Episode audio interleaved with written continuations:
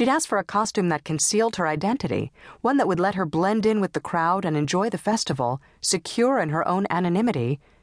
Instead, the costume shop had sent her a skimpy slave girl outfit. And not just any slave girl costume either.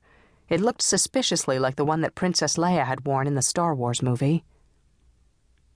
Pushing aside the remnants of tissue paper, Lara spread the bits and pieces of the costume out on the flowered bedspread. Yep, there was no doubt about it. There in front of her was a perfect replica of the famous metal bikini with its wrought gold top and bottom, the delicate, curved slave bracelets for her upper arms, the chunky slave collar and chain, and the tiny suede booties, cleverly designed with straps and Velcro to conform to any foot. The only difference was that this ensemble also contained a gold mask, reminiscent of the Venetian Renaissance. Covering everything but the mouth and chin, the mask curved elegantly along the sides of the wearer's head and locked into place at the back. How could the costume shop have made such a colossal mistake? There was no way she could wear this outfit, of course, and she felt a pang of regret that she would have to miss the masquerade ball.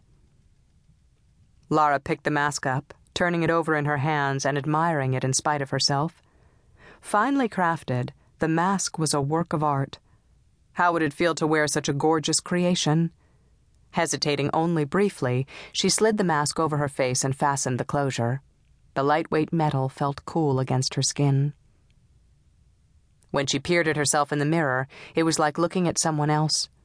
Even the familiarity of her own body, clad in figure hugging jeans and a turquoise tank top, did little to dispel the sense that she was actually looking at an exotic stranger. Entranced, she touched her fingers to her lips, exposed beneath the bottom edge of the gold faceplate. She'd always considered her mouth too full, but now the gold mask framed her lips and emphasized their plumpness. They looked hedonistic, except for the glittering blue of her eyes behind the eye slits and the thick red gold hair that fell to her shoulders she was unrecognizable. Mysterious. Lara glanced at the rest of the costume. Did she dare? She'd played a lot of dress up games as a kid, but nothing like this. She'd never worn anything so risque in her entire life. She'd asked for a costume that hid her identity so that she could size Graeme up without worrying that he might recognize her. But now, instead of being an anonymous observer, she'd stand out like a neon beacon. The costume was a scant step away from complete nudity. Not that she thought Graeme would recognize her, even if she did decide to wear the costume. What had Valerie said? That she'd changed in the last five years. So much so that even Graeme would have a hard time recognizing her.